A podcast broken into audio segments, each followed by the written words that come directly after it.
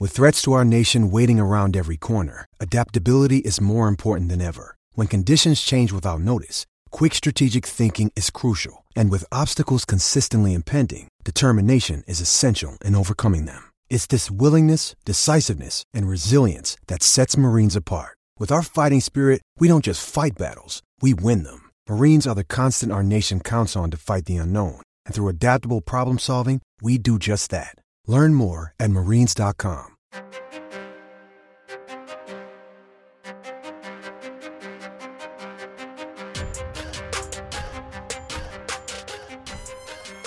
Hello and welcome to the Game Theory Podcast. I'm your host, Sam Vecenie. We're presented by CLNS Media. Today on the show, Cole Zwicker's back. We're going to talk about a bunch of like random topics, I guess. Clint Capela's hurt, which really sucks and means we're going to have to get more of a superhuman James Harden performance for the rest of the year, uh, at least for the next six weeks. Uh, then we're going to move in. We're going to talk about the Robin Lopez situation, which seems kind of strange uh, on a lot of different levels to me. Uh, and then finally, we're going to jump in and talk about uh, a little bit of the Jim Boylen thing in Chicago, where he now has actual guaranteed money next year. And then we're going to talk about draft stuff. We're going to talk about Cam Reddish. We're going to talk about um, just some of the other interesting prospects that have crossed our radar over the course of the last week. Cole, how are you doing, man? Doing well. I actually slept through Patriots Chargers on purpose yesterday just because I knew what was going to happen and I couldn't deal with it in real time. But uh, it, it's good, man. I caught up on all college basketball, got through about eight games last night. Good slate tonight, so it's going well. Yeah, it's a, it's an interesting slate. Like I'm excited to watch Duke Syracuse. Um, ex- just because I'm like interested to see how those freshmen deal with that zone. It's not actually a predictive game in any way. It's just like a weird fun game, I guess. Right? Oh yeah, hundred percent. I got that recorded. Indiana, Nebraska is about to kick off right now. I think that's really interesting with Juwan Morgan, and Isaiah Roby, Romeo Langford, who's played much better in conference play. Also get Kansas, Texas tonight, which should be good. Yeah, and we're going to talk about Romeo Langford a little bit later on. Um, just because Romeo is a very, very interesting player. Uh, he's a very interesting profile in the way that he's played this year. It's just a very bizarre, uh, bizarre deal with him. And we've talked about him a little bit, but it, it, just continues to get more difficult to project, I think, in a lot of ways. Um, so let's let's start. Let's just kind of jump in here with Clint Capela. Clint Capela uh, is out for the next four to six weeks. Uh, I believe that he has a right thumb injury. Correct?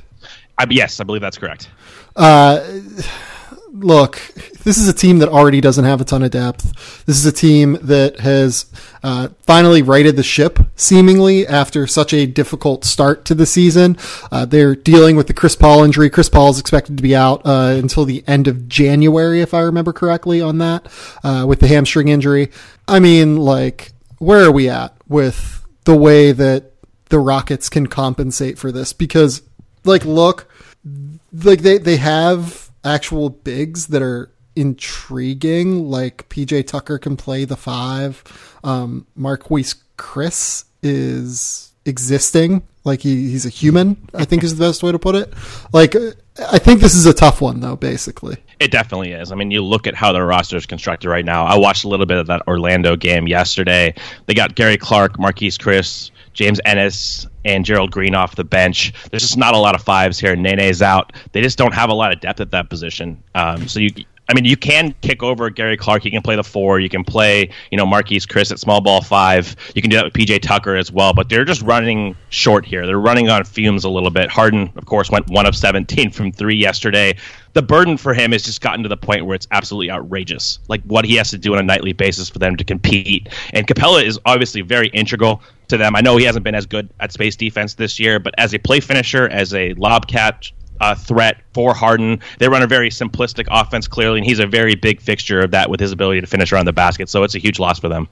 Yeah, it is. And, you know, he's actually someone that really helps James Harden, too. Like, his ability to set screens and get separation for Harden just reduces that burden slightly, right? Like, yeah, yep. it's one fewer sidestep, step back three that Harden has to take a game, or two fewer of those. Like, uh, it just creates that slight extra bit of separation that gives him just that extra bit of efficiency and every little bit matters whenever you're talking about this Rockets team right now because like you said they are kind of running on fumes until Chris Paul gets back. Like uh, you know they beat the Cavaliers by 28. They beat the Nuggets by 12, which was a great win. They beat the Warriors, uh, you know, a couple weeks back, which was an incredible win. But this is a team that's also lost to the Trailblazers and lost to the Magic, and uh, they struggled against the Bucks uh, last week. Like this is, you know, there's it's not to say that struggling against the Bucks wouldn't be expected in a lot of ways for just about any team in the NBA right now, but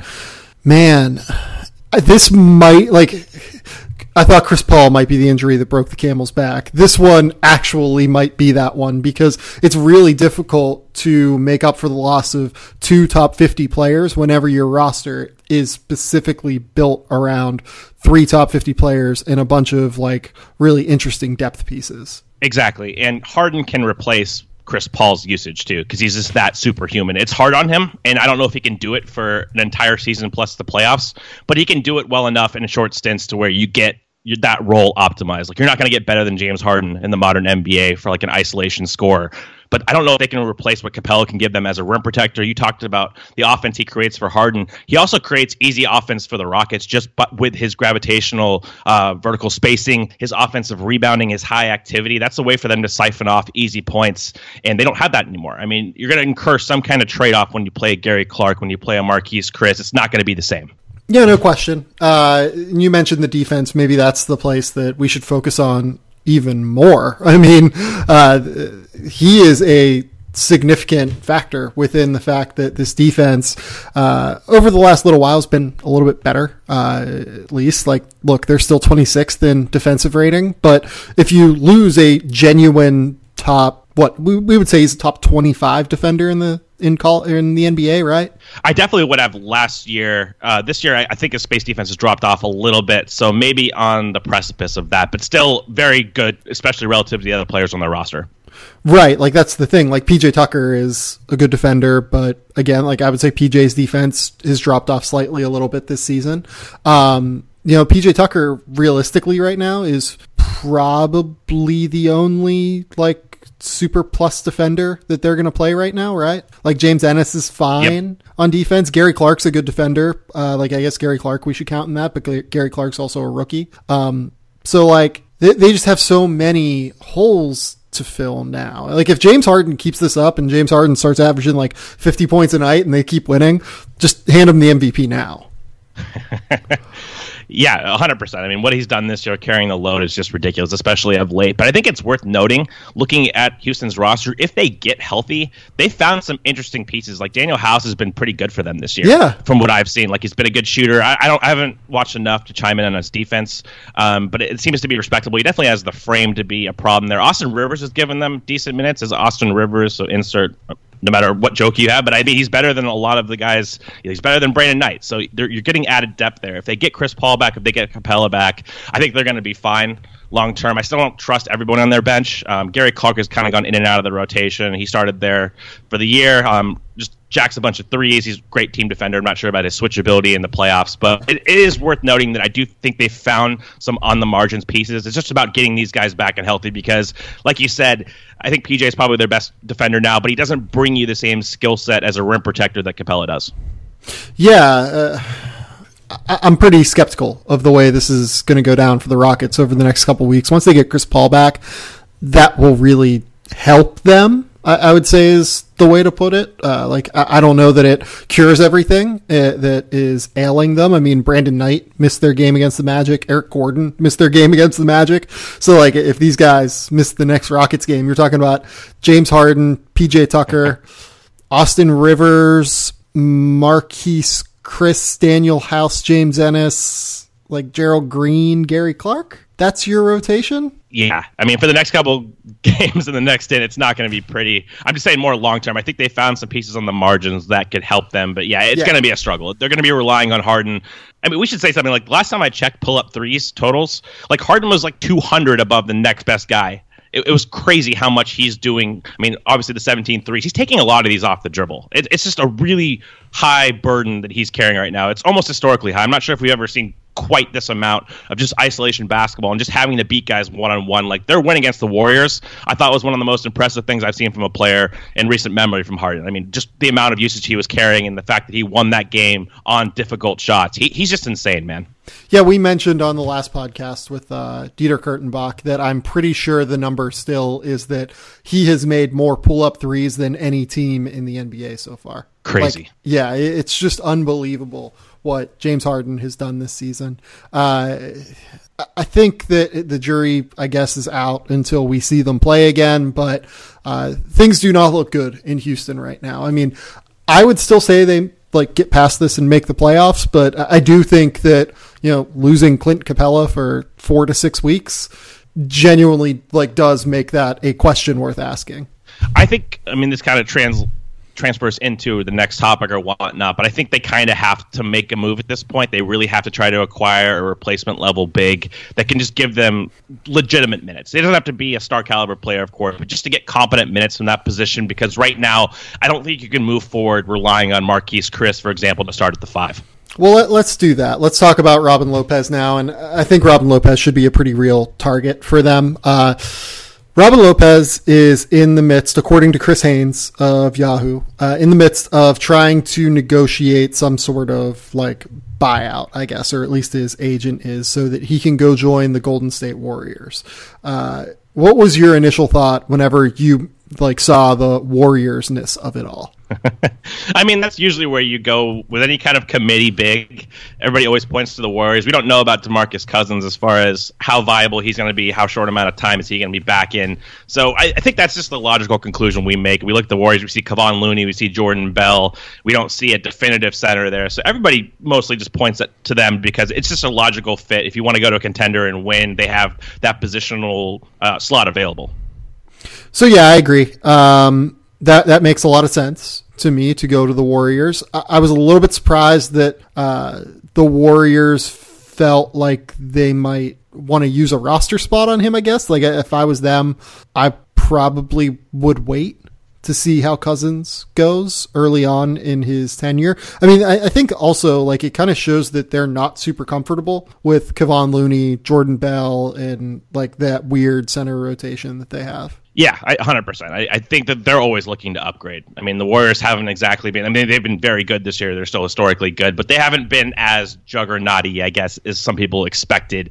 Because, I mean, when you have a team that's this successful over this many years, like, you're not going to be able to bring it every single night at an elite level. It just doesn't happen realistically. So, I mean, just from an upgrading your roster standpoint, it's always worth entertaining upgrades, especially when you are in uh, championship level contention, which is obviously where they are.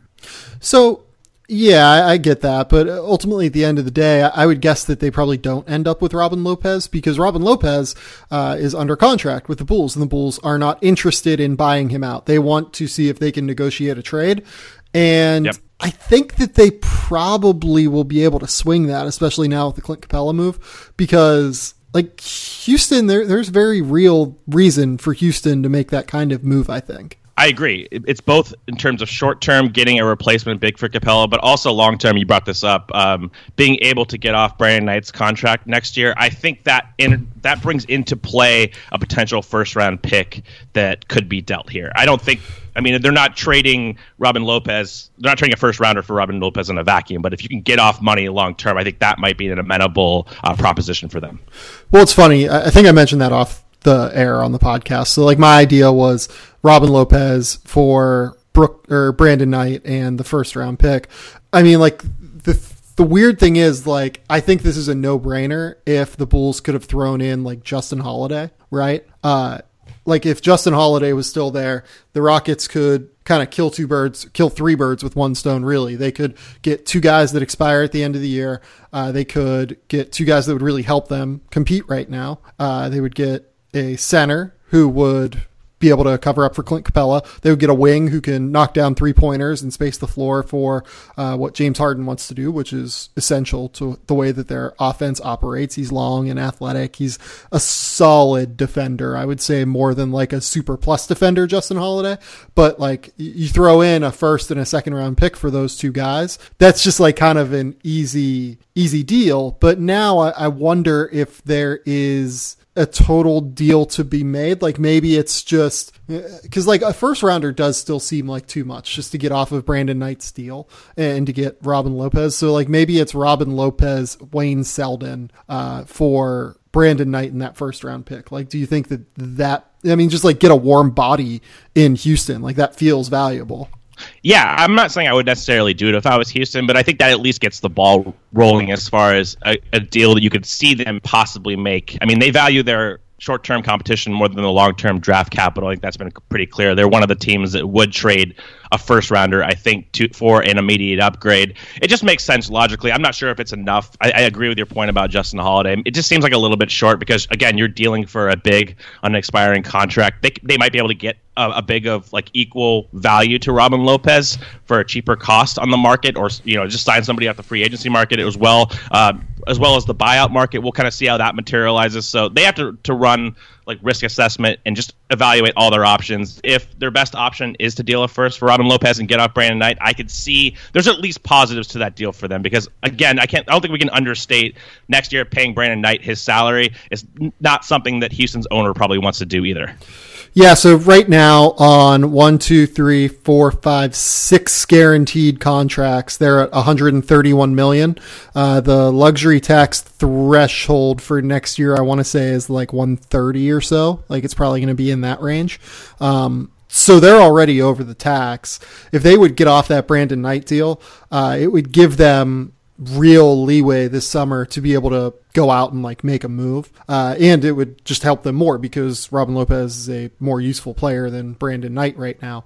Um, the more I think about it, the more I think that like those long term incentives actually make this a positive for Houston if they were able to do it. And if you're Chicago, I think you should like a hundred percent of the time be paying like 15 million extra dollars to Brandon Knight to be able to pick up a first round pick just realistically with how valuable those picks are. Uh, I think, and the fact that you have a ton of cap space, you're nowhere near uh, a max. You would still have max cap space, if I remember correctly, even if you signed or if, even if you took on that Brandon Knight contract.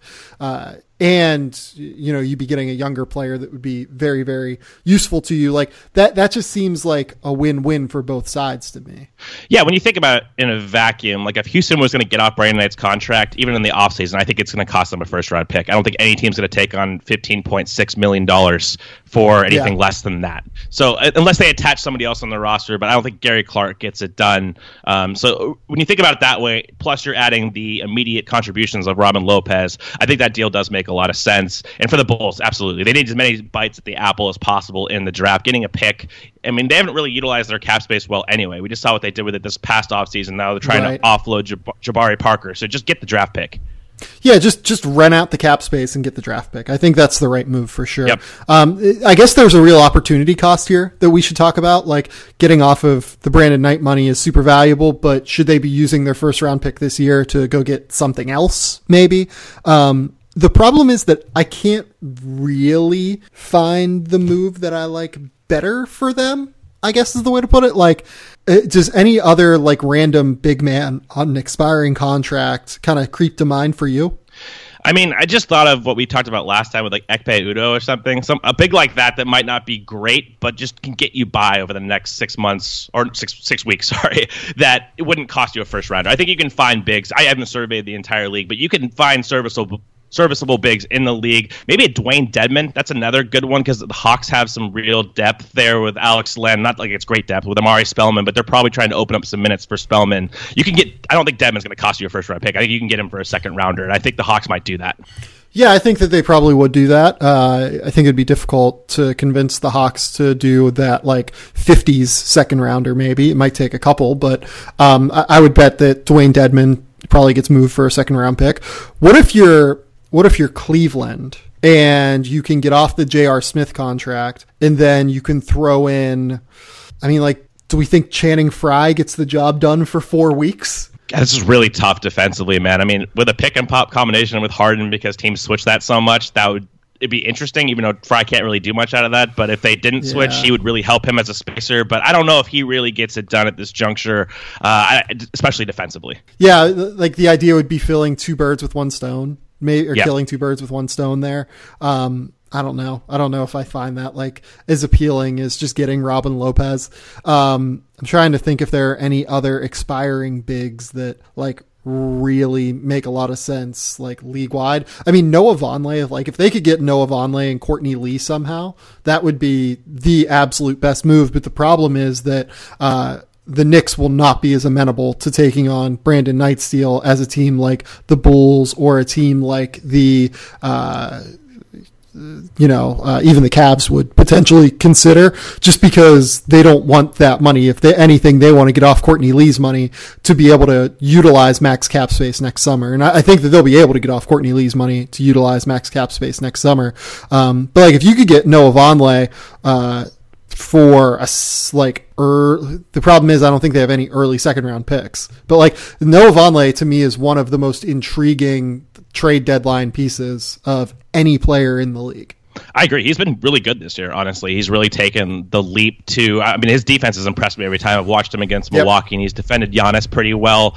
Um, just playing really hard. So I'm with you there. I think just surveying the league, though, I want to go back to Atlanta really quick. I think this might make the most sense. Again, with with Dedmon, you don't have to sacrifice all those assets, and I would also look out for Taurean Prince here in some respect. I think that they could look to move him. Um, just get, judging by their core, if you can get a bigger scale deal where they can get more picks, I think they might be amenable to taking on Brandon Knight as well if they get that first rounder. Even though they already have two first rounders in this class, so maybe they don't want a third, maybe they want it more in the future. But I wouldn't rule out Atlanta here. I think they have like the willingness to make a deal and they have the means to. So you're saying Atlanta? You're saying Dedmon, Taurean Prince for Brandon Knight in the first?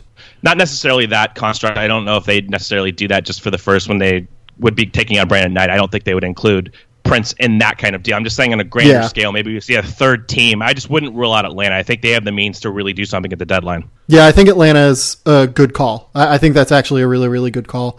Um, I'm trying to think if like Phoenix could realistically do anything. I, I don't really see them as is the is a player here that helps anyone because like Ryan I, Anderson, I yeah, like Ryan Anderson's money is like that. That's not something that really helps Houston. I mean, they just paid to get off of that money, so I, would be surprised if that is uh, that is in the calculus at all. Um, I mean, Orlando doesn't really have the guy. I don't think that like makes a lot of sense there, right? Um, like Khem Birch could maybe potentially help, but like they, they just don't have the expiring money, and I don't think they should be taking on that kind of Brandon Knight deal either. Yeah, and I think Vucevic is too valuable for that the way he's played this year. I don't think Orlando's taking like a late first back for him, even though I'm not sure what they get for him if they put him on the open market, but I'm guessing it'll be more than Brandon Knight plus a first. Uh, what about Trevor Ariza uh, back in Houston? Okay. I don't know how to get them there though, because like they're they're not going to want. to I don't think the Wizards are going to want to take on the Brandon Knight money. I think that if anything, no. they'll wait for Trevor to get potentially bought out. I'd be surprised if Trevor doesn't get moved again though. That's really interesting. Yeah, it's I could see it, even though again from a political standpoint, it depends because Oubre has been pretty good for the Suns. If they move Ariza for nothing, basically, I know, I know that his restricted free agency status, meaning Oubre, limited them a lot with their cap situation. But I think from a political standpoint, they're going to make sure that they get at least some return on that investment. Otherwise, it's going to look just objectively bad on its face. I feel like the best deal we've found so far is legitimately like the Bulls giving them like Wayne Selden and Robin Lopez to get off of that Brandon Knight deal with a first round pick. It makes the most sense. Either that or you go cheaper with Dedmon from the Hawks. I think those are the two options. But if you do the deal with the Bulls, I think you really have to unload Knight to get the return on investment if you're going to give up a first for Robin Lopez on that deal. Yeah. Um, speaking of the Bulls, let's let's talk about Jim Boylen. Jim Boylen uh, got a raise on this year's contract, which look like th- that's a bad headline for the Bulls, like that they're giving a raise to Jim Boylen but I think that there's something to just giving him more money because he's in a different job, right? Like he is now leading sure. the team every single night. What I don't understand is giving him money next year. I, I think did, did Woj say like one million and one point six million? I think that's right. Yeah. So why are you giving him any money next year? Why are why are you giving him more than what he already had guaranteed? Uh, Jim Boylen, for for reference on this, like not only is he just a public relations disaster for Chicago. I, I, mean, like every single thing that comes out of there is just a total nightmare, including the fact that he had to throw Robin Lopez, who's known as like a very good dude around the league out of practice today because Robin Lopez was like getting super physical in practice. Like the fact that there had to be a question at the press conference asking, were any punches thrown, uh, is not a typically good sign when it comes to uh, a coach getting the most out of his organization. So Jim Boylen so far is five for 14 or five and 14 with the Bulls. Uh, he has the league's worst offense. It's worse than when Hoiberg was there. Uh, they have a, a negative 11.3 net rating. Uh, they're 1.5 points worse per 100 possessions defensively, which like they're playing this goofy ass slow scheme uh, to try and like limit transition opportunities and trying to play better defense. But at the end of the day, they're playing worse offensively. They're playing worse defensively. I would argue that they've had a more full complement of players back since Boylen took over than when Fred Hoiberg came back, because Hoiberg uh, only had one game with Lauri Markkanen, for instance. Like, it, it's just totally bananas to me to give this guy actual dollars next year. Yeah, I can't say that any better. I mean, to be fair to Boylen, it's not like the Bulls have a great roster personnel wise. I agree with you. Sure. They've had they've had better talent recently because Markkanen came back, Duns came back and played well, so they're not dealing with Cam Payne anymore at point guard. So the personnel isn't there. They're not supposed to be good. They're one of the worst three teams in the league, along with the Knicks and the Cavs to me. But I don't know what he's done affirmatively in a positive fashion that would suggest that he's the long term answer here. He really hasn't done anything well. I mean, he hasn't done anything with the players he's had, which is again not saying a lot. But what is he? What's on his resume? What is on his resume this season that would suggest that he should have long term money? Yeah, I, I don't understand. Full stop. Like I, I, don't get it. Like, look, you can maybe make the case that he's like changing the culture there. Um, maybe okay, uh, th- that's fine. But at the end of the day, uh, he's still just been like arguably worse than Fred Hoiberg. I understand that like Fred, I think went five and nineteen, and Boylen is five and fourteen. So like theoretically, record wise, it's a little bit better. But their net rating is worse. Their defense is worse. Their offense is worse. There's not really they've been blown out by 25 points i think like six or seven times since he's taken over. So like the players just like clearly kind of quit whenever they get down. Like i just don't really understand it at all. I don't understand what the move here is. Yeah it's not like we're calling for the guy to get fired right now. I'm just saying long-term incentive wise right. I don't know what he's really done objectively to deserve that. I mean, it's the Warriors. I watched the Warriors game when they played the other night. It just wasn't. It was laughably non-competitive. Like they weren't even guarding Steph and Clay at times. Like their scheme was off. It's just what he's done. I mean, they don't shoot enough threes, in my opinion, for the most part. I don't know if that's supported by the evidence. Just when I watched, they have a lot of like mid-range shots, and again, that's personnel driven. Kris Dunn turns down a lot of threes to take long twos, so I, I give him a pass for some of it. But again, I don't see what has transpired this year that would give you the kind of confidence that this is the answer long term? Because for coaches i think you should probably move on and look for the best possible candidate because there could possibly be that guy out there. I, I wouldn't waste a year just because you think this guy is doing something for, for your culture unless you're like super confident that it's going to translate to on the floor value so their three point rate uh, is, uh, I believe, on the season 30.7. Under Hoiberg, it was 33.5. Uh, under Boylen, it is. Uh, I'm pulling up the number now. 27. Uh, I believe the 27 would be last in the NBA uh, in terms of three point rate since he's taken over. So they're not they're not running a modern offense. Uh, again, they're not very good defensively. And look, like nobody's expecting Jim Boylen to come in and like lead this team on a winning charge, right? But I think it yeah. says a lot that they are worse since he took over.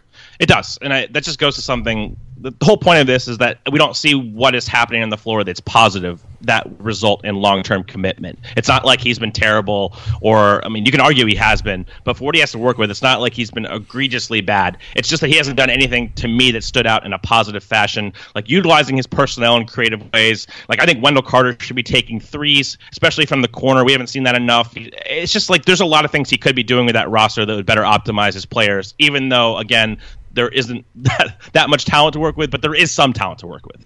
Yeah, the the Wendell Carter thing is very strange. Like he's like actively turning down threes now. Um, yes. he has not taken. I'm aware. yeah, like he's not taken more than one three in a game since Boylen took over. Like if you look through his first 24 games, there are a couple games, you know, he took two in their sixth game. He took two in their seventh game. He took three in their third game. He took two in their twelfth game. Like he took three in their fourteenth game. He took two in their twentieth game. Like he, he actually was getting them up a little bit and was starting to improve, I thought, a little bit uh, in terms of just getting acclimated to what his future role is going to be or what his future role should be uh, with the Chicago Bulls.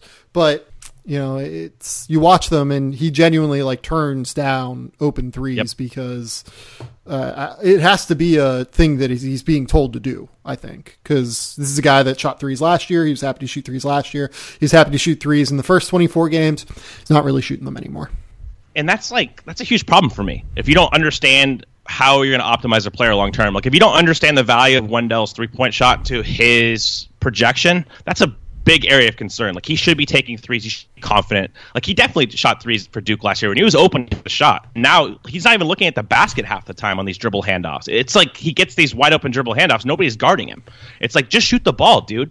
Like he should be encouraged to do that because the Bulls have to understand how they have to optimize their roster long term, and that's the kind of stuff that just doesn't sit well with me short term. It's like I get it. You know, he's shooting a very low percentage from three. He's not making shots, but if you actually look at the tape and like what the shot looks like, it looks projectable. He should be able to shoot these shots and instill that confidence in him long term. You have to empower your players, man. And if they're not going to, if they're going to make these guys diminutive as far as how they approach the game, like that's just the stuff I don't get. Yeah, no, I'm uh, right there with you on this. Uh, it's just a very, very bizarre situation. there's, there's not really another way to put it. Um, yeah. L- let's just let's just move on. I, I, don't understand what's going on in Chicago. Uh, I guess we can talk about draft stuff now, right? It's that's where we want to move. We don't have anything else NBA wise. Yeah, let's do it. Bonzie Colson just got signed uh, as a two way guy. Maybe that's I like that. Like our our lead in. Yeah, he got signed by the Bucks. Uh, the Bucks actually have the length to like kind of compensate for him. Uh, I think that's actually like a sneaky, interesting move. It's one of those guys who just has like a very low to the ground, compact frame. We saw him really struggle with Jaren Jackson's length last year, so you question like what is this positional fit? But low center of gravity, very skilled. Like he's a very smart player. So I don't mind the, the play at all. I think it's actually kind of interesting. Is kind of one of those specialized pieces potentially. I mean, if he ever gets to that point in the playoffs, I, I don't know if he's going to get minutes for them clearly because they got they're pretty deep this year. But it just gives them a variation to their roster that they don't have. Yeah, 15 and a half points, eight rebounds, uh, was making almost two threes a game at 39% from three this season for the Canton Charge. He's starting every game. Uh, it's a very reasonable signing, and I think it's actually something that you know I'll be I'll be interested to see it play out. Let's talk about uh, Cam Reddish because Cam Reddish finally busted out. This is this is something that I've been waiting for. It's been something that I talked about as uh, you know in terms of his role being uh, something he's just been very different in terms of uh, what he's used to. I guess is the way to put it. Uh, he just balled out against Florida State after uh, Zion Williamson went out. Uh, Zion Williamson got poked in the eye and I guess was seeing some double vision.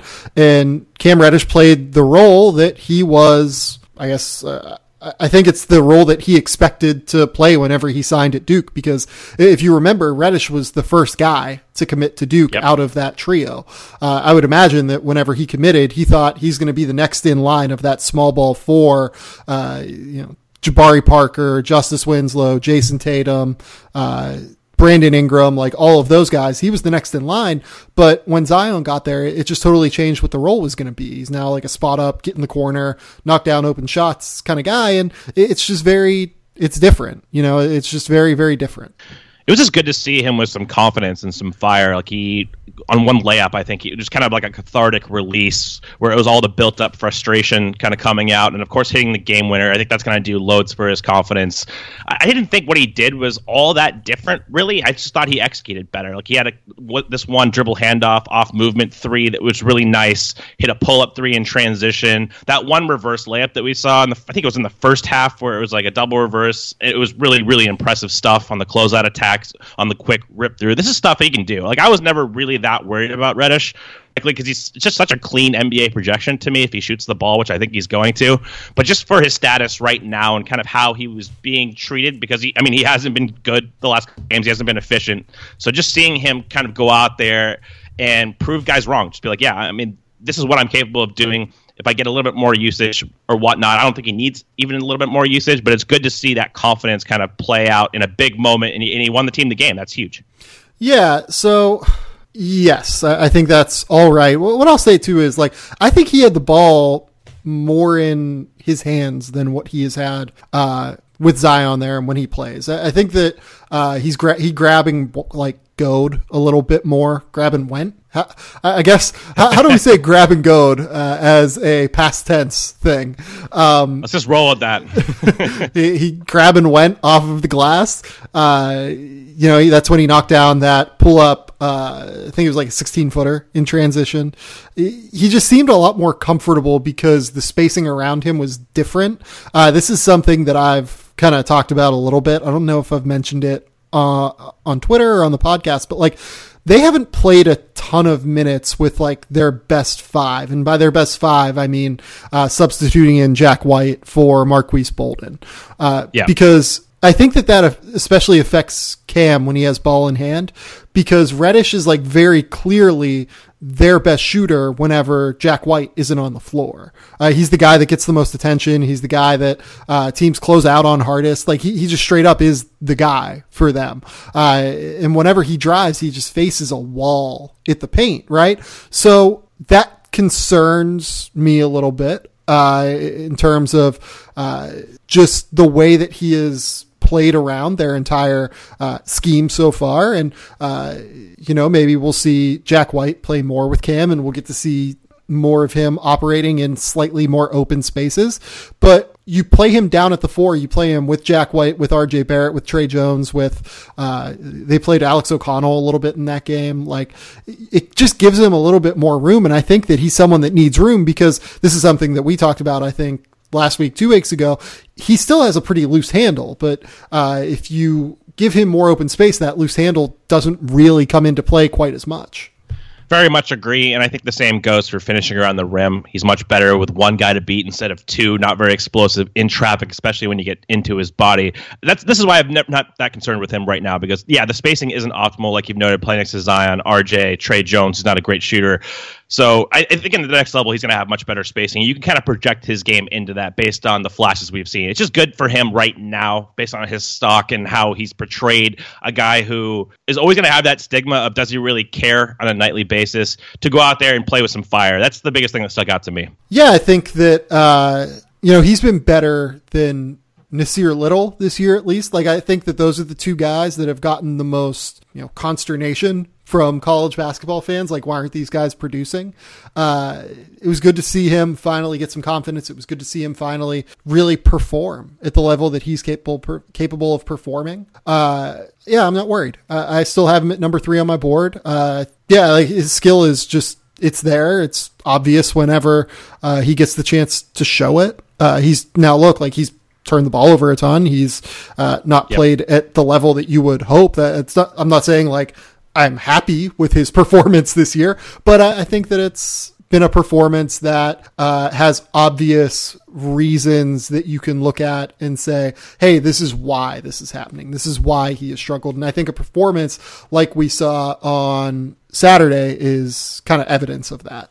And we'll see if it snowballs into a more positive, consistent performance going forward. Because I think that's going to be the issue with him is just being consistent on a nightly basis, bringing that mental approach. I didn't think this was his best defensive game. Um, he's had better, and I've been kind of a fan of his team defense this year. I think he utilizes his length well. Yep. He's got some IQ there, so I'm not I'm not worried about Cam Reddish. I think he's fine. I, I question the upside more than I question the floor. Very rare for a wing his size. We're talking legit six eight who can dribble, pass, and shoot, and shoot a little bit off motion to fail in the NBA. It's, it's just very rare. Yeah. So, uh, where do you want to go next with these guys? We have kind of a list that we want to run through here. So, uh, I'll, I'll give you the floor. Who, who is the next person you want to talk about? I wanted to go to Aric Holman just because I watched the Mississippi State Ole Miss game, and I know you did as well. What are your thoughts on Holman as a prospect? Yeah, he's really interesting. I'm a little bit worried that he's a tweener. Uh, like between the four Yep. and the five, this is something that you and I have talked about pretty extensively, and I'm surprised no one has written about it yet. Um, you haven't written about this, right? About what? About um, Holman, The or four- about just the, the concept full- of, of tweeners? Yeah, the concept of like the four or five being a tweener now. I don't think so. Not not. I've talked about it on Twitter, but I don't think I've written a piece about it. Yeah, so like in the NBA right now, the tweener position used to be the three four, and it has now since slid down to the four five because uh, basically all of the fours can play on the perimeter, all of the fives. You know, it's not necessarily a uh, necessary thing for fives to be able to play on the perimeter. So instead of it used to being you had your power four, you had your center, uh, and you had three perimeter players. It's now four perimeter players and your five. So uh, defensively, what you see here is that guys, you know, kind of like Aric Holman, who are six foot 10, 225 pounds and have good length. They're good shot blockers. You know, it's, it's, you could see a world where he plays as like a small ball five, and I think that's his role. I think that he could be an interesting small ball five off the bench for an NBA team at some point, but they're probably a little bit better off. Like he's not a good primary rim protector, uh, you know, trying to just go up vertical. He's better as like a shot swatter coming over, rotating over from the weak side. Uh, you know, he's a really, really good shooter, but he's not a great ball handler, not a great guy to, uh, be able to like drive in and attack closeouts necessarily. He's like pure catch and shoot. Um, really, really good shooter. Don't get me wrong. Like he's 44% from three this year, 43% last year. Yep. He can really shoot the ball. But I, I, am a little bit worried that there is some tweener there, and I haven't really seen any evidence to change that breakdown coming into the year. Yeah, I'm not sure about him as a ball handler. That's what I haven't really seen from him. I have seen some interesting passing, some short roll stuff. I think he does actually see the floor pretty well. Um, and mm-hmm. I think he's got okay enough feel to where he can play make a little bit. It's more of the, the ball handling and attacking the rim on closeouts that I haven't seen enough of yet. That's something I'm going to look for for the rest of the season. But I very much do believe in the shot. I think he's very yeah. comfortable. You even take him. He even takes some like sidestep pull up threes. You know, I don't know how translatable that is for sure, but the fact that he's that comfortable taking a shot like that, I think, is a really like positive indicator for his future success shooting the three, and that's something he absolutely has to do to have value. I think he's pretty quick off the floor, pretty explosive from a standstill, but he doesn't mm-hmm. quite have the measurables, like you said, to be like a standstill rim protector at the five. He's more of a weak side guy. Uh, it is concerning to me. I don't know if you noticed this, but I think he got pulled from that Ole Miss game because of his defense. He, I don't think he was very good defensively in that game. I think he made a lot of mistakes and pick and roll coverages, not recovering. Um, so I think he got yanked for that, and I don't like seeing that from an older player. Um, I'm not sure if that was absolutely the fact that he got yanked for, or that was the reason, but just something to look out for a little bit. His defense, I think he reacts okay. I, he doesn't stick out to me in like dynamic fashion there, but he can really shoot, and I think he's going to get drafted in like the top. I mean, the top 50 or so for sure because of his intersection of shot blocking and shooting threes. Yeah, no question. And again, like I, I think he's an interesting backup, like small ball five long term. Like he's to me, he's kind of what people want from Marquese Chriss almost. Okay. Like I like that. I like that a lot. Yeah, like people want Marquese Chriss to be able to knock down threes from distance. They want him to be able to, uh, you know, attack the rim off of cuts. They want him to be able to uh, block weak side shots and be like something of a you know rim protecting presence. But you know, Marquese Chriss can't really do that. Um, I think Aric Holman can do that. Uh, the big questions here, like you said, not only the ball handling, he's not a good finisher around the basket. Like for all of the ability to get off the floor quickly uh, whenever it comes to you know blocking shots and rotating over from the weak side and doing what you hope for from guys like Aric Holman is a senior. Uh, he doesn't really have that same bounce with ball in hand. He's in the 48th percentile this year in terms of finishing at the basket. Uh, last season he was very good. Uh, I think that he was probably in the like 90th percentile there, but uh, not a guy who's like ever really been an effective post up guy. Not a guy who's really ever been a um, like he, he's just to me he just doesn't get off the floor as quickly with the ball in his hand. Yeah, I think that's definitely fair. And one more point I want to make about his space defense. Kind of want to concentrate on that a little bit more as far as his switchability, how well he guards in space. Haven't seen too much great tape. Don't have great notes on that yet. Do you have any opinions on his space defense? I think he's okay. I think he uh, he's good for a center. I think he's probably not going to do well as a four because, as you kind of mentioned, he struggles a little bit kind of diagnosing what's happening off the ball and whenever he has to make like complicated uh, like reads off of screens. Yeah, that's definitely fair. That's kind of what I've seen too. It's more intelligence based. I don't see a lot of high level stuff, even though he does flash occasionally. But we're kind of dealing with an older player that I expect a little bit more refinement in how he kind of approaches different pick and roll coverages and stuff like that. Yeah, we'll see. I, like you said, like I think he gets drafted in the top 50. Uh, I think that he has a real chance to get a guaranteed contract. I think some of what we've just discussed is like really nitpicky, right? Sure, absolutely. Um, he has like, NBA skills. Know, That's crucial. Yeah, like picking nits is important in a lot of ways. uh, uh, whenever it comes to the NBA draft, he has a lot of NBA skills. 40, 44% three point shooter. He is, uh, like you said, quick off his feet whenever he's trying to protect the rim. I still have some questions. Absolutely. And uh, the next guy for me, I want to move on to that same game, um, Terrence Davis on the other side of the floor. What is your opinion on him? Because some guys have been higher on him in the past, as far as he definitely has first round athleticism. In my opinion, he's tremendously fast in the open floor with the ball. You know, he's a plus leaper, maybe not like a dynamic, dynamic leaper, but very good athlete. What is your opinion on him? Yeah, so he was someone that people were very excited about after his sophomore year. Um, yes. 15 points, five rebounds a game, two assists a game.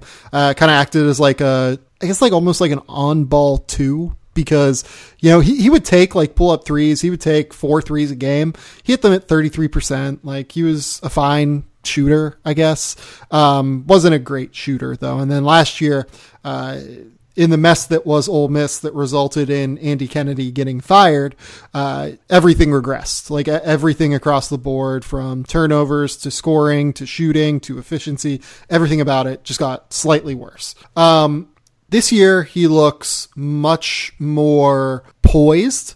Uh, he looks yes. like he's a lot more calm on the floor. He used to be like kind of a whirling dervish almost of like just athleticism and like just kind of running all over the place. This year, he is just calm. He's happy to have the ball in his hands. He's making better plays. He's making better decisions in terms of when to drive, uh, when to go up and try and finish at the basket. He's been a much better passer. His assist rate, uh, I think, is basically doubled since that uh, sophomore season. Or is it? Is it? It's it's up substantially. I don't know if it's doubled, but it's like up substantially since that sophomore season. Um, the big difference here, though, is that he's shooting 42% from three and I'll be honest, I don't really buy that yet. I'm not sure if I buy it to that level, but I do kind of buy the mechanics as far as he's always been able to shoot with some versatility. He's been okay off screens. He's shown that acumen to set his feet quickly. This year, he is 24 47 off the dribble, and that's 97th percentile in the half court. So I think you see enough diversity to his shot I just worry more about the shot selection in the past. I mean, he takes some pretty bad shots, but I think you've noted this correctly, and I saw this in the Mississippi State game. Is the game has slowed down for him a little bit, and that's what I look for from him. Is like he wasn't making good decisions in the past. He was kind of out of control at all times. You could see the athleticism, but it was it wasn't applied functionally to the floor the way you'd hope. And I think this year he's made a dynamic step forward as far as his decision making. I'm not saying he's any kind of primary or probably even secondary decision maker, but it at least gives him entertaining and like alluring upside in this draft to me. Like I think he has to be on the radar for teams because this guy has first round athleticism. I think his burst, his speed yeah. is is there. It's really there. Yeah. To me, he's more of like a two way guy that I would want to develop okay. and, and, like put in the G League next year. Uh, maybe that's mostly because I want to see the three point percentage like even out somehow. Because uh, again, I still don't know that I buy him as like this really really good shooter yet. But I agree with you. He's someone that has to be on the radar. Uh, he's someone that'll probably move into my top 100 again uh, for the third straight year. Terrence Davis. I, I, wonder how often that happens that someone is on my top 100 board three straight years. Can't be can't be too many guys, but Terrence Davis is going to be one of them. I'm, I'm, at least intrigued enough to uh, watch watch what happens here. Yeah, for me, that's basically what he is. He's an on the radar guy. I don't know what I'm going to do with him. I wrote about him last year. I just was really intrigued by the physical package. Not an archetype I usually like to bet on as far as kind of an no. undersized scoring two but he's just so freaking athletic that if he figures it out mentally, he can make simple reads. I think he deserves a shot in the league. Yeah, yeah, yeah, yeah. yeah. I get that. Um, Blake Hinson, did did you see him at all in that game? Not. He didn't really pop for me in dynamic fashion. No, but go on. He, he's he's like kind of interesting to me as like a guy that's like six seven, not like a bigger frame, but like he's he's already like two hundred and thirty pounds. Uh, knocks down threes. He's at like forty percent from three right now. Um, he, he had a really really good game in that game. I thought. Uh, you know, part of it was like he just made threes, right? Like he went five of eleven from three, but he dropped twenty six points. He had five rebounds. Um, someone to watch long term, I think at least, because he has size. Uh, he has a good body. Uh, you know, uh, he knocks down shots. If you're six seven, two hundred thirty pounds, and you can knock down shots from three, I'm probably at least semi interested in you. Okay, I had him in my notes as well, but I, I only had his number, so that's why I didn't respond to that. But yeah, the shooting allure is definitely there at his size. Yeah, uh, we'll see where it goes. Uh, I don't know. Uh, let's let's move. Let's go to. I just want to ask you about Brandon Clarke. I know you want to talk about Brandon Clarke. You always want to I talk love about Brandon Brandon Clarke. Brandon Clarke was awesome. God, he's fucking good. San Francisco. He was so good. He's so Um, good. Like, oh my god. Eh, He just knows how to make the right read on every single play. It's so much fun. Uh, I'm gonna pull up the numbers on what he did in this game. I'm sorry. Uh, he had 24 points, nine rebounds, two assists, uh, nine of 15 from the field, six of seven from the line. Uh, only had one block, but the number of shots that he affected, just like leaping up uh, and using his verticality and using his unbelievable vertical, unbelievable. He is a monster in every way, and he played like that was, I think, the best space defense I, I think I've seen him play this year. He was incredible all over the floor. Agreed. This is a complete nerd out moment just because whenever you go through all of these guys, like I end up cycling back to Brandon Clarke like once every two weeks just with Gonzaga's schedule and all that. And you're just like, holy shit, this guy's good. Like he just sticks out compared to basically every other prospect. I don't know if I've ever seen a player like make the right read on defense basically every time. And like he was even covering for Rui at times. Like he'd take half step back to like make sure Rui covered the pick and roll coverage, and then he'd close out. That one play that he had to block, he ended up closing out, stuck with his guy, and then blocked it at the rim and like a trail position. Like the guy's insane. Like that last block of the game, I don't think he got credit for this on the perimeter, but when he stunts at the driver, then recovers and blocks the shot, he's so quick off the floor. Just a dynamic, functional athlete.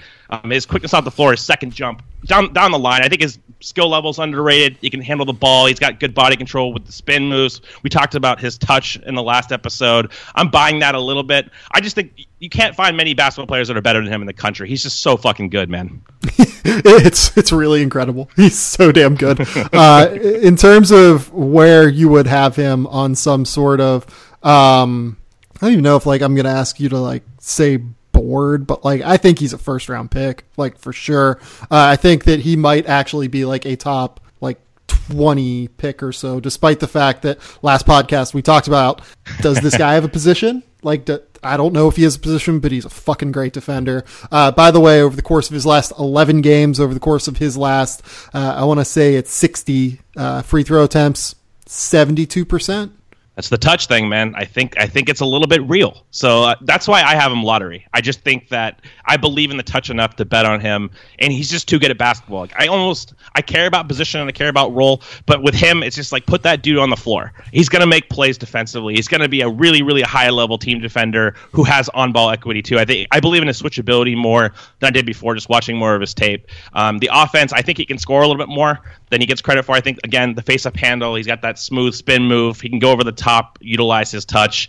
Um, if he shoots the ball, he's a top five player from this class. I'm just gonna say that outright. Like he's just that good, instincts and like athleticism wise. He's the he's with Jaxson Hayes behind Zion as the most functional athletes in this class, in my opinion. Ooh, Jaxson Hayes uh, is someone we should talk about because I just wrote that thing on Jaxson Hayes today. Gotta gotta get that plug in. Um, we There talked about Jaxson Hayes on the last podcast, but you know, Last his, last two actually. yeah, we- we just love this is the Jaxson Hayes. Last year we were the official uh, Zhaire Smith podcast. Uh, this year we are the official Jaxson Hayes podcast. Uh, so I, I was a little bit more skeptical than you. I watched like eight of Texas's games this weekend, and I even texted you on maybe I think it was like Saturday night, and I was like, you know, like I- I'm still not really catching the space defense. I'm still not like really not like 100% sure because Texas plays a lot of drop coverage on middle pick and rolls. They play a lot of uh, conservative coverages with him where they just have him play in the middle and uh, kind of filter guys into him. I'm less concerned now after watching. I watched Grand Canyon. He was awesome against Grand Canyon. Grand Canyon plays like, look, you might be thinking, oh yeah, it's Grand Canyon. What does it matter? Dan Majerle coaches Grand Canyon. Dan Majerle was on the Suns bench for many years in the NBA uh, as an assistant. Runs a five out, like very modern offensive scheme, and it gave Hayes a real chance to uh, show his movement skills uh, on the perimeter in a way that I hadn't really gotten a chance to look at yet. And he is just very, very impressive as a functional athlete. I just kind of believe he's going to be able to move uh, at the right level. Like he mentioned to me, so I talked to him last Friday. He mentioned to me, you and I talked about like Steven Adams. The guy that he mentioned was Clint Capela To take it back to the top of this podcast, I think he is more of a Clint Capela than a Steven Adams in terms of like frame, in terms of quickness, in terms of everything. That's really interesting. I would actually say that he is in the middle of both. like I've never yeah. fully like got on with the Steven Adams comparison, just because you nobody is that tough. Like nobody is Steven Adams as far as doing all the little things and being like that high level as far as his physicality. But I do think those two are kind of an interesting combination for Jaxson Hayes. I, I think that he's going to be bigger than Capela as far as frame. I do think he's going to fill out and be massive. But I, the movement skills are kind of an intersection of both of them. Either I don't think he's as good of a leaper as Capela is. Like he's good, but he's not great. You see some of his in traffic jumps, not as dynamic. He's just really big, and he has outstanding hands. We've talked about all this, but for me, it was the Oklahoma State game that really did it for me because we saw a different pick yep. and roll coverage from Oklahoma State. They started trapping ball handlers, and usually with Texas, they don't. Like when Jaxson Hayes dives to the rim, he's getting chipped, he's getting tagged by multiple guys because Texas doesn't have great spacing. But in this game, they were trapping the ball handler. We saw Hayes be able to play make on short rolls. The first time he got to the rim in one dribble, he was fast with the ball. Like his second step, he took like an initial survey step, and then his second and third steps just were really fast to the rim. Made some passes, some easy reads, but stuff you like to see with a guy with his coordination. Some short roll, like drop offs to the dunker spot. He had a couple assists there. One kick to the corner. I don't think that was an assist. I think that was a missed three. But he showed a lot more coordination, and that was something I was waiting to see. Like you can see it with how he moves. Like he's very, very yeah. coordinated athlete. But you wanted to see it a little bit more. At least I wanted to on the ball, and I think there's some untapped upside there he's a 6'11 guy who just like in the last year got to 6 foot 11 who is yep. like out here running euro steps uh, around guys. Like he did it against Providence. He did it against uh, in transition against another team this year, and he missed both of the shots at the basket. But like it just super fluid, and like you look at it and you're just like, how the fuck did you do that? Um, yep. Yeah, I'm I'm not. I'm not questioning the short roll ability of it all. I, am a little bit worried about the passing ability. I will say that. Like, I'm not necessarily as bought into that as you are. Uh, he has like a 3.4 assist rate this year, and part of that is roll. Like he is just purely a finisher for Texas, especially against teams that can't match up with him physically, uh, which is like a lot of Texas's early schedule, right? But yep. I, I want to see more of the passing ability because, like you said against Oklahoma State, he did make like a couple of good reads, but most of the time it was I'm going to drive to the basket. I'm going to just kind of figure out where to go from there. Uh, the ball handling ability is something that I believe in. I, I think he is going to be someone who can actually put the ball on the deck and actually do some things with it. But I don't know. I'll, I'll be interested to see how the rest of his year goes. I'm still like, this guy's like a top 20 pick. Uh, this guy is, you know, maybe a lottery pick at the end of the day. I am still like not quite like you you like just really believe in him uh as a player and I get that. I need to see a little bit more skill wise for me to think that like he's worth a top 10 pick. I think that's fair, and I think it's especially fair in the shooting department. I know you said that he's working on a mid-range shot or yeah. whatnot. We haven't really seen that. We've seen a little bit of flashes of touch on hook shots, but he's also had some pretty bad misses there. I don't think his touch is outstanding. It seems workable. Just for me, I love the baseline coordination, the athleticism, everything we've talked yeah. about. A defined role in the NBA. I believe in his movement skills. I believe in his instincts as far as protecting the rim. I think he's shown a lot there for someone who has not played a lot of basketball. I think he's kind of a blank canvas athletically. Maybe there's a little bit more risk because he's going to take a little bit longer to develop because he's such a late bloomer. But I do think he's again the one big in this class where I look at and say, like at the end of the day, I think he can be an above average, maybe not a quote unquote all star caliber player because I'm not sure he scores enough. But I think contributing to winning, I think that he can be that caliber guy down the road, and he's worth investing in. Yeah, I think that that's a pretty reasonable take. We'll see who ends up declaring for the draft. We'll see how uh, all of this ends up playing out. Um, Chuma Okeke, do you want to you want to go there? Sure, let's do it.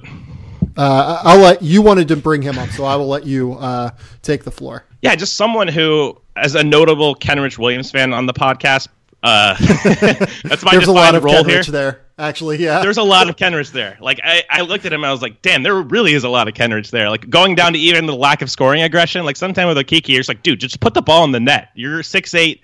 You have length. Like go to the rim or something, or create your own shot. And he's very, very passive. Very, I'm going to make the best play via pass. Like gets these functional offensive rebounds and just immediately kicks it out. Very unselfish player. And then you see him in this last game where he attacked a closeout and just off two feet dunked on somebody. And I love the IQ as far as team defense awareness. His length is functional. He gets a couple blocks at the rim because he can reach out. Not a dynamic leaper off one or in, in non load up situations. But you see, see a six eight guy with some developmental upside. This is a guy we talked about before the season started. Just really improved his frame this year. Maybe not maximized yet, but definitely looks better and more cut than he did last year. Yeah. And you have a guy with that kind of IQ with workable skill level. Like not great. I'm not sure he's a high level prospect at all, but I think he again deserves to be on boards. I know ESPN I think had him top 40 in their last board release. So that was kind of encouraging. I just think there's some some stuff to work with there, and I love IQ players that have positional size. Yeah, so uh, 3.6 steal rate, 6.4 block rate. That's a very rare combination uh, from guys. And by the way, Auburn has another guy like that in Anthony McLemore, who's even more impressive. 3.4 uh, steal rate, 11.9 block rate.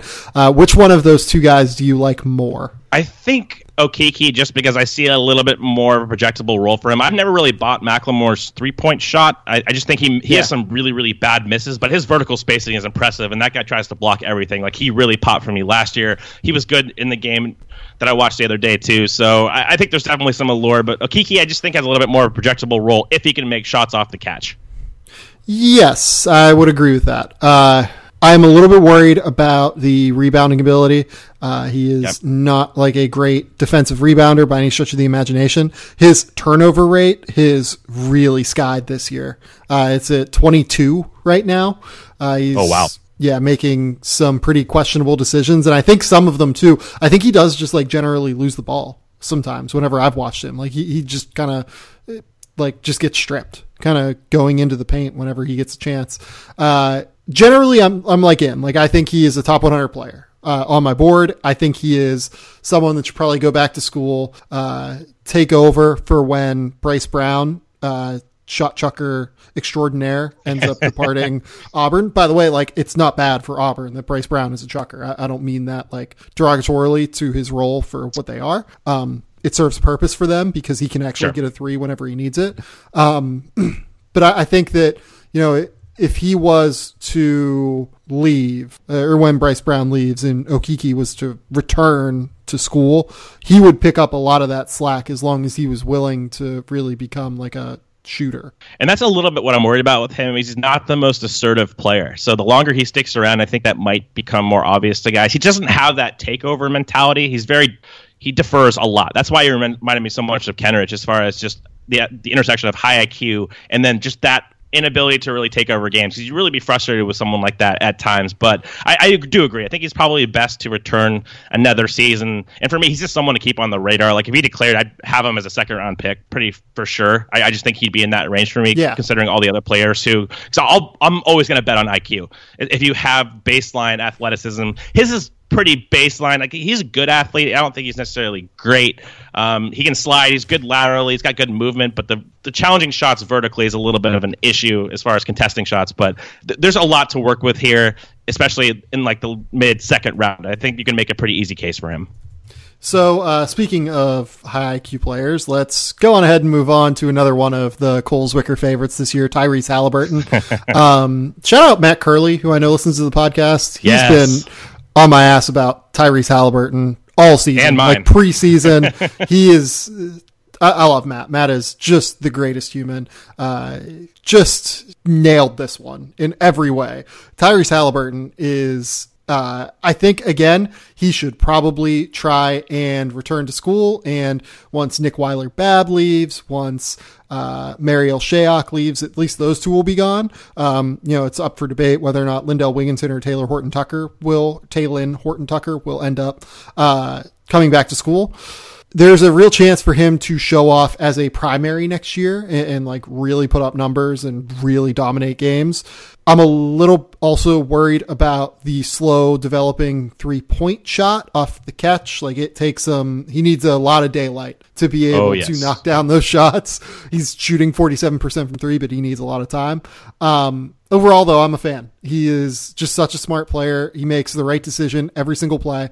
Like you can trust that guy to have the ball in his hands and you never have to think twice that uh, it's going to become a problem. And then additionally, uh, you know, he is an efficient three point shooter. He is good as a scorer inside the lane. He's taken 26 shots in 16 games uh, from two point range, which is just hilarious in a lot of ways.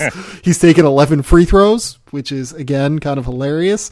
He is he is an off ball guard for me, but at six five, and uh, hopefully once he puts on a little bit more weight in the coming years, I think that he is going to be a very, very real first round prospect. I totally agree with that. His IQ just pops. He's going to be one of the favorites of the models um, this upcoming year or next year just because his numbers are ridiculous. But you can really see it on the floor. Like the quickness of which he reads the game, just few guys have this kind of natural feel at this age. Like it just immediately pops. Basically makes the right decision every single time with the ball. Um, his assist to turnover ratio in the transition is 35. He has 35 assists and zero turnovers, I believe. so like he just he's going to pop on a lot of different numbers based metrics and you can see it on the floor though. I totally agree with you about the shot. He's really got to speed up his release off the catch. That is going to be the primary fixture for him. He's got something though. It's either touch or it's hand-eye coordination. He's got some kind of input that makes him a deadly shooter because I agree the mechanics are a little slow, a little bit low at times, but like he makes open shots. When he's open, he will make the shot. So he's got something going for him. There's more to work with there than meets the eye from like a low attempt rate and, and the mechanics. I, I, just think that maybe it's touch, maybe it's hand-eye coordination. He's got the broad shoulders too, so I think he can add a little bit of strength in the upper body too. So just more of a developmental guy, but a guy that has basketball feel that you can't teach. Yeah, no question. Uh, last stop here Georgia. Do you want to you want to go to Georgia and talk Nic Claxton and Rayshaun Hammonds? Let's do it because that's just that's like the weirdest situation roster wise that I've watched all year. Watching Nic Claxton play de facto lead guard. Yeah, yeah. So uh, Tom Crean got hired there. Uh, I love Tom Crean. Uh, he is someone that will like sit down and talk basketball with you all day. Uh, he is just awesome as a person. A lot of people I understand that like he has the reputation that he has. Uh, I think that uh, you know I've talked to people who've worked for him, and he is very demanding in terms of what he asks from the people who work for him. But it's out of a commitment to wanting to be the absolute best, and I like kind of respect that in a lot of ways. Um, and, and, again, like he's someone that you know I've talked to a few times and have just come away blown away with just how uh, nice he is and how uh, interesting he is to speak with about basketball. He doesn't have the roster to do what he wants to do. Uh, just like uh, he wants to have like a lead guard who can run screen and roll, and he wants to have a lot of guys who can really, really space the floor. Uh, Georgia, like you said, is occasionally running like Nic Claxton as their lead initiator because guys like Tyree Crump and Teshaun, or, or is it Teshaun Hightower, right? Um, just aren't aren't the kind of initiators that he needs to run his scheme. So it's this this situation is going to look so different a year from today that I don't even know like what to make of it all. I think that's why I wanted to talk about the prospects so much. It's just so interesting with Nick, Nic Claxton. I guess we can start there. Like a 6'11 guy who's basically playing as like a point big, and like he can protect the rim. He's got pretty damn good shot blocking instincts, in my opinion. Like his rotational awareness, he'll have some crash down blocks with excellent timing, and he really pops there as far as his IQ. And then he'll grab and go in transition, be dribbling through his legs, he'll take like this wonky ass dribble pull up that's contested. You're just like, what the hell is going on with this team? But he he does have alluring IQ. He's just Tom Crean freedom, baby. he's just really skinny, like Nic Claxton. Like that's my issue with him is like projecting him. I think he's going to get moved around. He does have that that length, and he does have I think an intriguing skill package. I'm not sure if I think it's like elite, but he can definitely dribble and pass adequately. And the shot is kind of more a projection. I mean, this year he's only I think 11 of 44 on jumpers in the half court, so not great there. But just some intriguing skill level for his size, and I do think his defensive awareness is pretty good. So, which one of these guys do you like better, Rayshaun Hammonds or uh, Nic Claxton? I think Hammonds just because it's an, a much easier fit for him at the next level. Like Claxton is more of like a jack of all trades, master of none, really at a big position where I'm not really sure how he fits in. Where Hammonds, it's pretty easy to see where he fits in. Yeah, I agree with that. Uh, the key is the jumper with Hammonds. Uh, not a guy who made or took a ton of threes last year. Uh, didn't have a reputation as a shooter entering Georgia. Now hitting 42% on limited attempts, like two attempts per game for Georgia this season. Uh, the good news is he's at like 84% as a free throw shooter. So there might just be like a very real case that he has improved as a jump shooter just realistically. Um, I don't know. Uh, like I buy the athleticism, I buy the body. Uh, I think he's probably okay as a catch and shoot guy. I think he's probably still a year away though. Definitely fair. Um, it's worth pointing out off the catch this year I had this pulled up. He's 93rd percentile, only 33 attempts, but 16 of 33. It looks good on film when you watch him. He keeps his elbow in well. It looks like a very projectable shot. I don't know how much game he has outside of his shooting. Like I've only seen a very limited amount of him, so I, I haven't really seen the high level handle or passing ability. He kind of got sped up a couple times. He was forced to create, but off the catch, I think there's definitely something to work with. And you don't find many guys that are fluid off the catch who can defend, who are 6'8", 235, have that frame. I don't know about the vertical athleticism, but laterally seemed very competent. So just a guy that I think the team should have on their radar. Um, I don't know if he even goes second round if he can't came out, but I, I love him in the G League. I love him in the G League. He's exactly the kind of guy I want to invest in in that kind of capacity. Yeah, I agree with you. Like I, I would for sure give him, I mean, it's all it's all like marginal, right? Like what what are your opportunity costs in terms of who you could sign to a two way contract? Uh, versus Rayshaun Hammonds, uh, he would probably be among the top picks for me to sign to a two way contract. I love big wings who can defend big wings because that's one of the hardest things to get. If we talk about draft scarcity, there just aren't as yeah. many of these kinds of guys as you think. There's not as many as many 6'8", 230 pound guys who can shoot off the catch from three. You, you don't you think that there might be, but when you actually look at the draft holistically, there's not. So this is the kind of player I'd like to invest in, especially if the, if the cost is very low. Like I don't know if he's for sure an NBA player. I'm not sure about the IQ yet. I haven't seen enough of him, but at least from a baseline perspective, I can see the reward of investing in someone like this. Yeah, and like the same, Nic Claxton is different. Uh, obviously, as a player, he's a five. I think he's like a he has to shoot it. Like I think he's a pure stretch five who is going to have to shoot it to be valuable. Um, he's just not a good enough finisher inside. Like he gets moved around a little bit too often. Uh, he's been 50% and 47% from two point range over the course of the last two years. That's not great uh, for a guy who's 6'11 and has his kind of size and length tools. Uh, 10.7% block rate, though. Like, I wonder if his future is the next, like, Aric Holman. Very interesting. Yeah, I definitely see that connection for sure. Yeah, like very, very similar kind of skill sets and toolboxes uh, with those two guys. Uh, is there anyone else that you want to bring up before we get out of here, Cole? Just two guys really quickly. Uh, first one's Isaiah Roby. We probably talked about him at some point on the podcast. Just had a really good game against Penn State. If you haven't watched that Penn State game, Josh Reaves was really feeling himself in that game. I've never seen him that aggressive offensively, so that was a fun one. Uh, but Isaiah Roby, I, I, do think I'm waiting for him to turn the corner offensively. He's still too passive, passing up open threes. I love his mechanics. I think he's going to shoot from NBA three. I think it's very fluid. Um, he's an underrated athlete. He can put the ball on the floor, finish on closeouts, even even explode off one. I think he's an underrated passer. He can even pass on the move a little bit. You're just kind of waiting for him to put it all together because he can protect the rim from the weak side.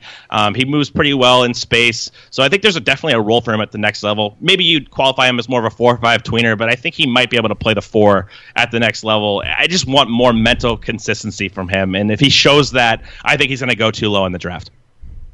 Yeah, I think that that's probably pretty reasonable. Uh, I want to bring up that Jalen Pickett tonight uh, made four threes in like a three minute stretch for Siena against Monmouth. That was my that was my second guy I wanted to bring up. was it? Go ahead. No, no, I was going to say with Pickett, I, I only saw the first half of his recent game against Marist, but I do like his feel for the game. He reads the floor very well for Yeah. a freshman guard. Like he can make skip past reads. He can manipulate the defense with different pass fakes. Clearly has some athleticism deficiencies. Like he tried to get his own shot a couple times in one on one. It just did not turn out well. But I, I like the IQ. I think there's a lot to work with from a guy that has that kind of intelligence. But it's just going to be come down to the athleticism. I didn't see any pull ups in that game, but I know he's known for that. So I got to watch more of him. Yeah, I, I think that he really needs to be like a high level shooter. Uh, he has a lot of potential to do that. I think, uh, just given the uh, sheer number of pull ups that he's taken, he's at thirty four percent from three coming into this game. That number will obviously jump. Uh, he's four for six from three right now as we talk about what's happening on the floor. Uh, in terms of his catch and shoot, ninety sixth percentile this year. Uh, jump shots off the dribble, eighty third percentile this year. So both of those numbers very very high level very good uh, needs to continue to do that though because I, I do wonder about the explosiveness vertically i wonder about the quickness uh, just very very smart player very good footwork very good with the ball screen excellent passer uh, just needs to continue along this trajectory i think that we might be talking about him next year as like a two and done guy out of siena which is really really impressive but he's still not quite there yet Yeah, I have nothing to add. He's going to have to be a knockdown shooter. I completely agree with you on there. Um, I'm trying to think if there's anyone else that I want to bring up, just very briefly. Uh, I, I don't know. I think that that's, I think that's about it. I think that's all I've got here. I mean, you, you haven't been super high on Jaylen Hoard, right? Like Jaylen Hoard might be someone worth talking about. I, I've been very disappointed with what I've seen from him in the games that I've watched. And I can echo that 100%. I think I've only seen two games or so, but hasn't been shooting with any kind of fluidity from three. That's something that I watched him at Hoop Summit, and I watched the shot up close, and I kind of liked a lot of elements of it. So I think over time he might shoot, but athletically, he just doesn't look anything close to what I thought he would. I mean, he was never like a dynamic, dynamic athlete, but I thought he would look, he would pop more in that capacity compared to other college players. No, yeah, he looks like a four in like a pure four in college, like Which is not no, yeah, no, it's not like his his fluidity is just not quite there necessarily, and maybe like it's just he's playing for Wake Forest and it's a fucking disaster. But like, I don't know, I'm not a not a huge fan. 19% from three. It's just it's hard to get behind so many of these kind of numbers right now. He does have some pedigree. Again, going to the Hoop Summit, I was a fan of his as, as a lower, at a lower level, but more as like you know a pick in the late teens, early 20s, and now he's not a first round pick this year. There's just no way you can really make that case. Yeah, like I had him, I think at like 25 or so coming into the year. Uh, Yeah. He is someone that's going to drop out of my top 50 on my next board. Yep. I would. What do you think he does? Do you think he comes out? Do you think he goes back? Oh, I, I think he should definitely go back or go pro in France. Yeah, that makes sense. Like may, maybe you don't declare for the draft. Maybe you just go back to France, or you, you go somewhere else. Actually, France doesn't have the best reputation for development for prospects. So like maybe you go to another. Maybe you go to like the Adriatic League. Like he actually would probably be really good in the Adriatic League if he can learn to shoot. Um, so like maybe that's the move. Yeah, that actually makes a lot of sense. And, and like I only say that because oh boy, Wake. Uh, lost by 20 to a St. Joe's team that is like just an abject disaster. Lost to Gardner Webb. Uh, lost to Georgia Tech by 13. Uh, didn't look competitive at all against Tennessee. Uh, lost to Richmond, who is not very good. Uh, never looked competitive against Duke, obviously, but I'm not going to hold that against them necessarily. Um, and also just wasn't very good against Miami either. They they really struggled against Miami. Uh, that's that's kind of the impetus for this. Like I watched uh, a good amount of that Miami game, and uh, Okay. you know I just came away just super unimpressed. He fouled out. He went three of twelve from the field. He turned the ball over four times. Like it, it was just unimpressive in every way. Yeah, he is not. It's not been there for him this year. One more thing for me before we get out of here. Kevin Porter Jr. I'm going to give you the floor here. Wherever you Oh wanna go yeah, we should uh we should talk about that. Um so he gets suspended uh on Sunday. It's apparently attitude related issues, uh, I was told. He then releases a statement today, which I'll be honest, he probably shouldn't have done it. Uh, th- I'll give you the exact uh, statement. There has been speculation that I will no longer finish the season as a Trojan. Those accusation and what has brought a lot of negative attention to the Trojan family are all false. I am a Trojan and never once have been put in a predicament from our coaching staff that I was removed and wasn't a part of this program. I apologize for all the accusation that has been said about me and our hope and hope our support and our family stay as one. Fight on, uh, Trojan family. So I, I guess that like uh, Andy Enfield said after the game that he was suspended indefinitely. I, I think that it's more like you know Andy wants to see him do the right things and like he'll be back because like there was all that speculation that he was just never going to come back right uh, that he was just going to be gone Yeah. to the NBA uh, because of the uh, injury to his I, I want to say it was like a, uh contusion to his upper leg I never really bought that like I've talked to him uh, quite a bit this year uh, I have uh, done a lot of background research into him the impression that I got was that he always wanted to play, uh, that he always wanted to get back on the floor and prove himself and uh, compete. Uh, you know, he's a guy that's missed some time in each of his like last four years, if I remember correctly. So definitely a guy that has a reputation for missing some time.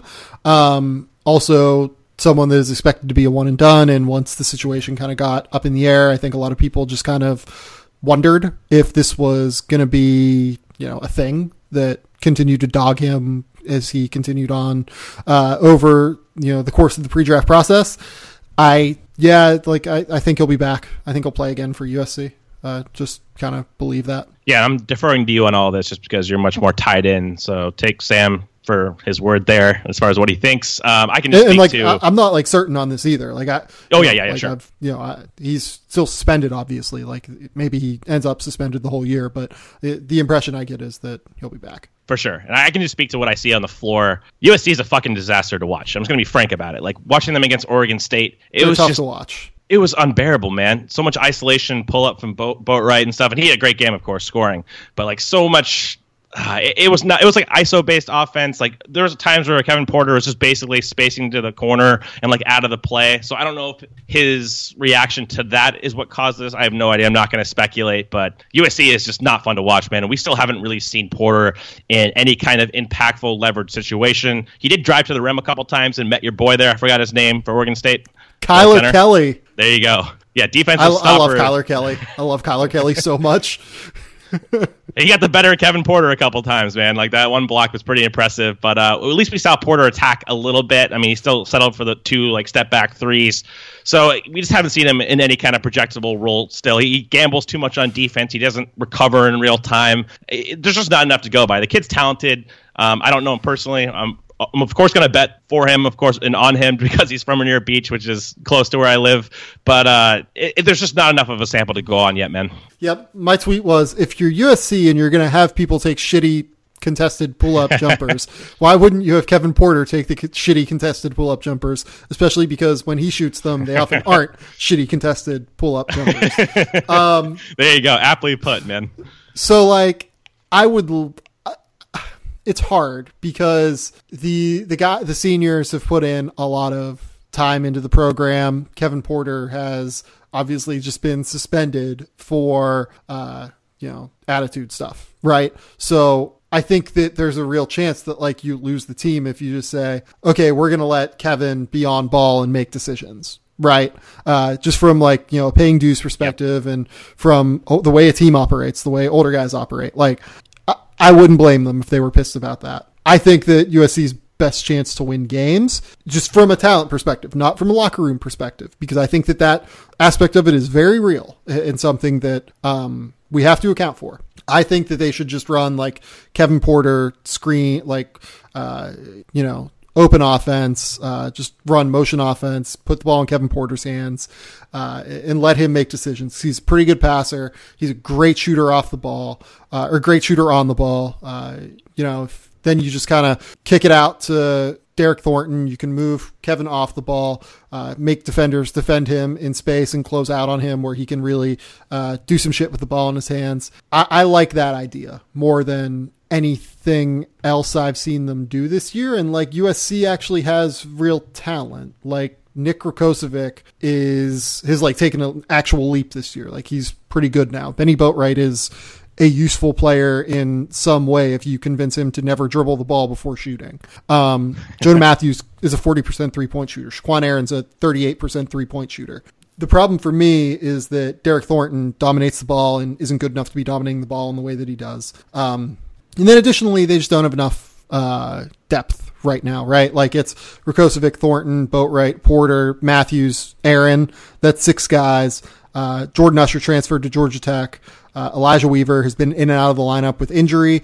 J'Raan Brooks isn't ready. Uh, Victor uh, Ua Lunmo, uh, I believe is how you say his name. Uh, he's not very good. Probably more of like a Big West type player. Um, J'Raan Brooks might eventually be there. He was like a top, I think, like 100, 150 maybe recruit. Uh, someone who might at some point become a valuable player for USC, someone that you certainly want to keep around. Um, probably could see slightly more minutes than what he's gotten so far, but he hasn't really been good in the minutes that he's played. So they're they're in a tough spot uh, in terms of depth, in terms of um, defensive acumen, uh, in terms of like the seniors having a lot of say. Uh, the good news is that uh, Isaiah Mobley comes in next year, Onyeka Okongwu comes in next year, and they have like one of the best recruiting classes in 2019. So uh, just wait, just wait a year, I would say. There you go. And just selfishly for me, of course, I just want to see Kevin Porter in as many creation and projectable circumstances that you possibly can because the kid has real talent. I mean, there's no denying that. You just want to see him in as many projectable um, forms as possible before the draft because, again, we haven't seen too much of that. Like spread pick and roll with him would be great. Any kind of movement where he's actually moving off the ball and not just standing still, like he doesn't know where to be. And that's something we have to mention too. Is like I don't know if he's on the same page as the rest of his team. Like he ran back in transition one time against Oregon State and he ran to the wrong side, gave up an open yep. three.